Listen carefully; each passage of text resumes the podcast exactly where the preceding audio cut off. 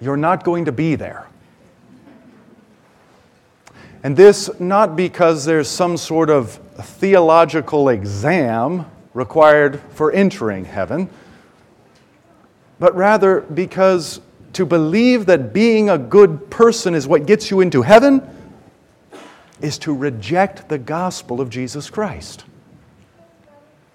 God's word says, You have been severed, cut off, you who would be justified by the law you are fallen from grace. What does it mean to be justified?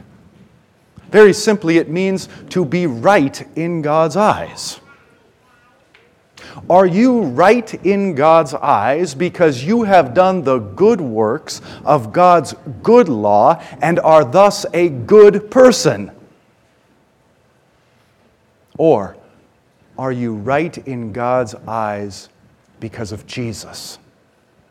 because of his perfect righteousness, and that credited freely to you because of his sin atoning death on the cross made once and for all and for you. You see, there's no middle ground between the two. Heaven is either earned by you being a good person, or heaven is given freely by grace through Jesus Christ. If you think it must be earned, then you reject that it is a gift. If you believe that it is a gift, then you reject that it is earned. So, once more, if you believe that being a good person is what makes you right in God's eyes, if you believe that being a good person is what gets you into heaven, then you are neither right in God's eyes nor are you going to heaven. Jesus astonished and scandalized people with this teaching and with its corollary, where he went to people who are not good people and he welcomed them. He ate with them. He forgave them. And he taught them that because of him and because of what he had come to do, they were already right in God's eyes. Heaven was wide open to them. In short, Jesus showed them mercy.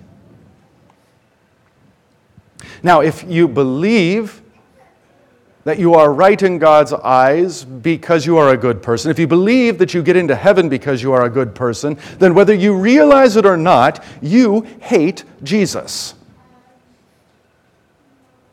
Because Jesus undermines all of this. One such person who hated Jesus was that lawyer we read about in Luke's gospel. And by lawyer, we don't mean the kind of lawyer that's around today. By lawyer, we mean an expert in the law of God, a professional theologian. How did he see Jesus? Well, Jesus was one who is going around to people who are not good people and telling them they're forgiven. God's pleased with them. They're entering heaven. Who on earth would say that? He saw Jesus as arrogant, blasphemous, and unjust. And there were many people like this lawyer. So Luke tells us that this lawyer rose and stood in order to put Jesus to the test. He was hostile toward Jesus.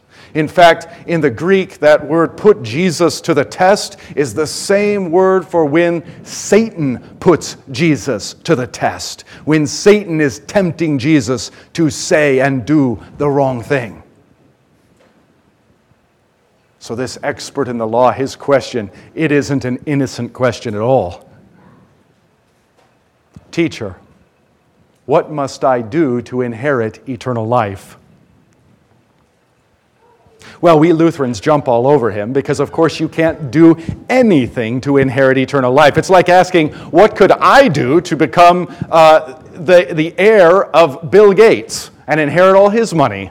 Well, you can't do anything. You have to be born into his family and then hope he writes you into the will.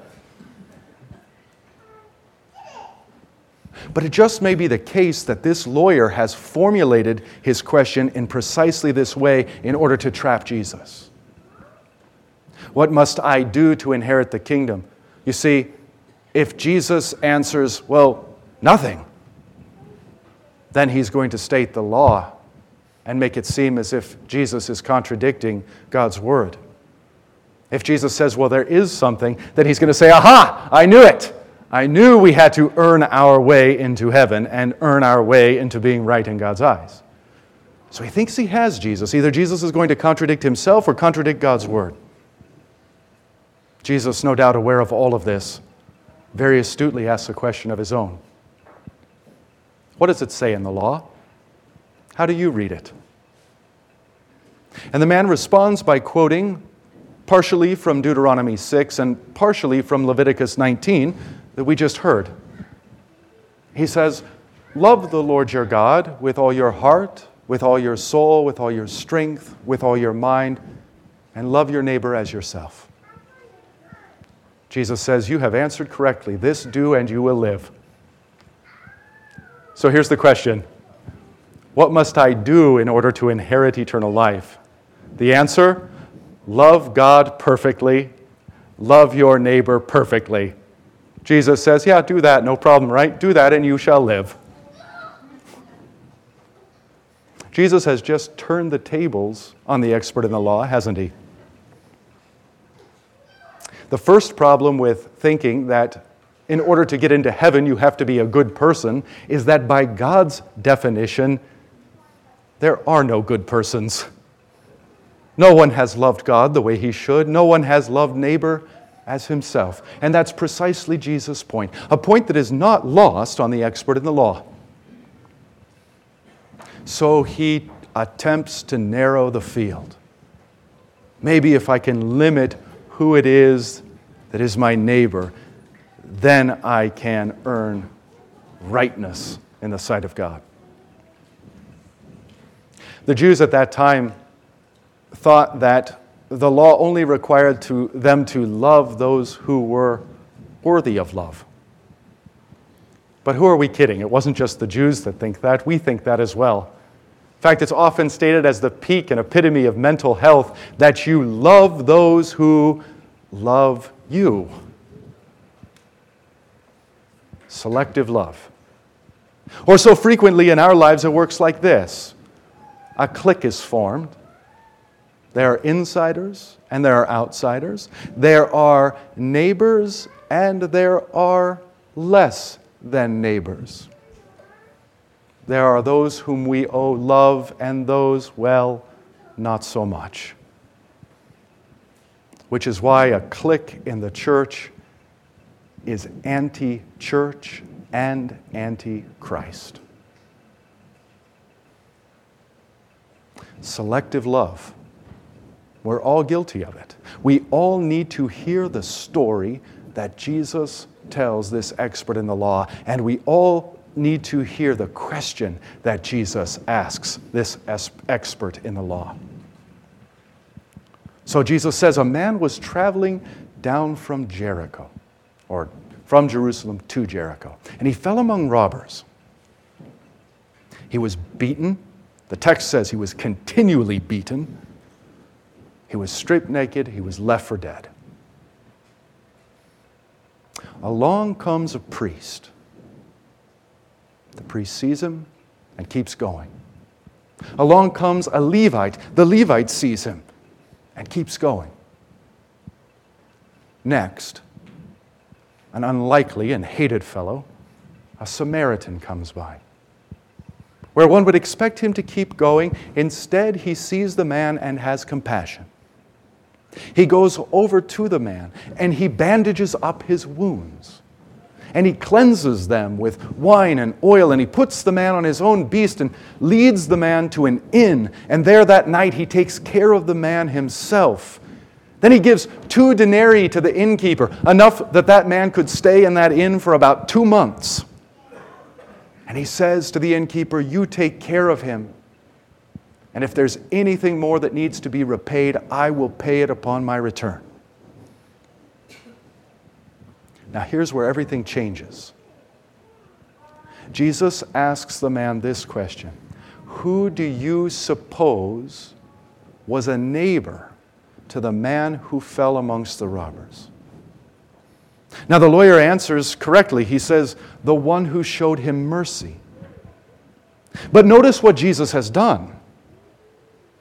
By asking who was a neighbor to the one who fell amongst the robbers, he's putting that expert in the law and he's putting you and I in the place of that beaten man.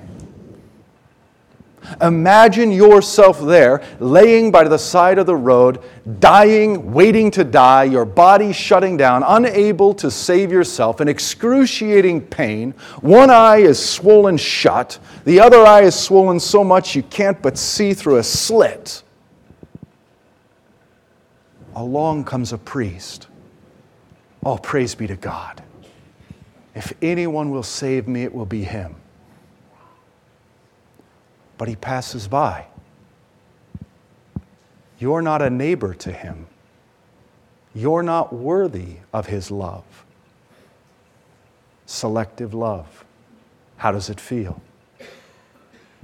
And so, too, a Levite passes by, and out of your eye you say, Oh, God be praised, that priest must have had a mental defect. Here's a Levite, surely now I am saved.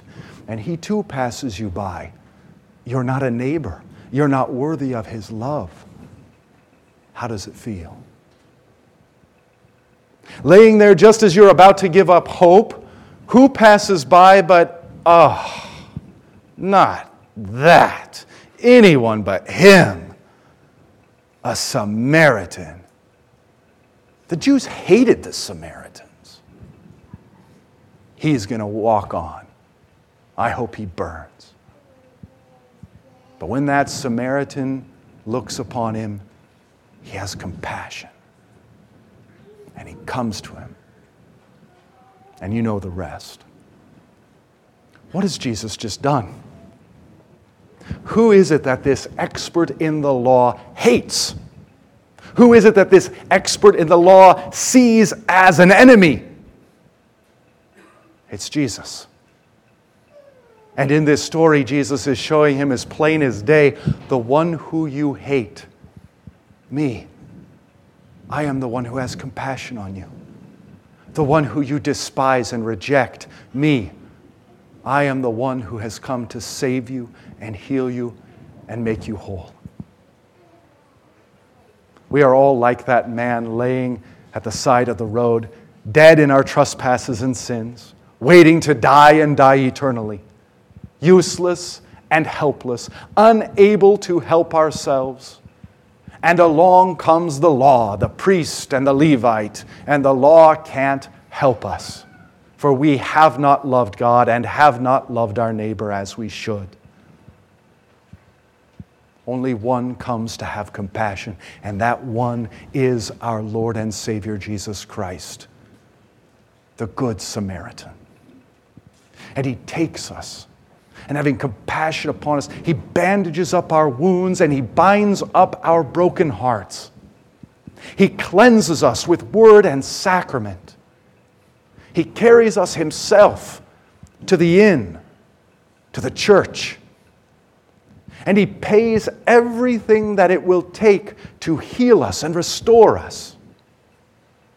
He purchases us not with gold or silver, not with two denarii or 10,000 denarii. He purchases us with his own precious and holy blood, the very blood of God. By his wounds we are healed. By his death we are given life. By Christ and Christ alone shall we be restored.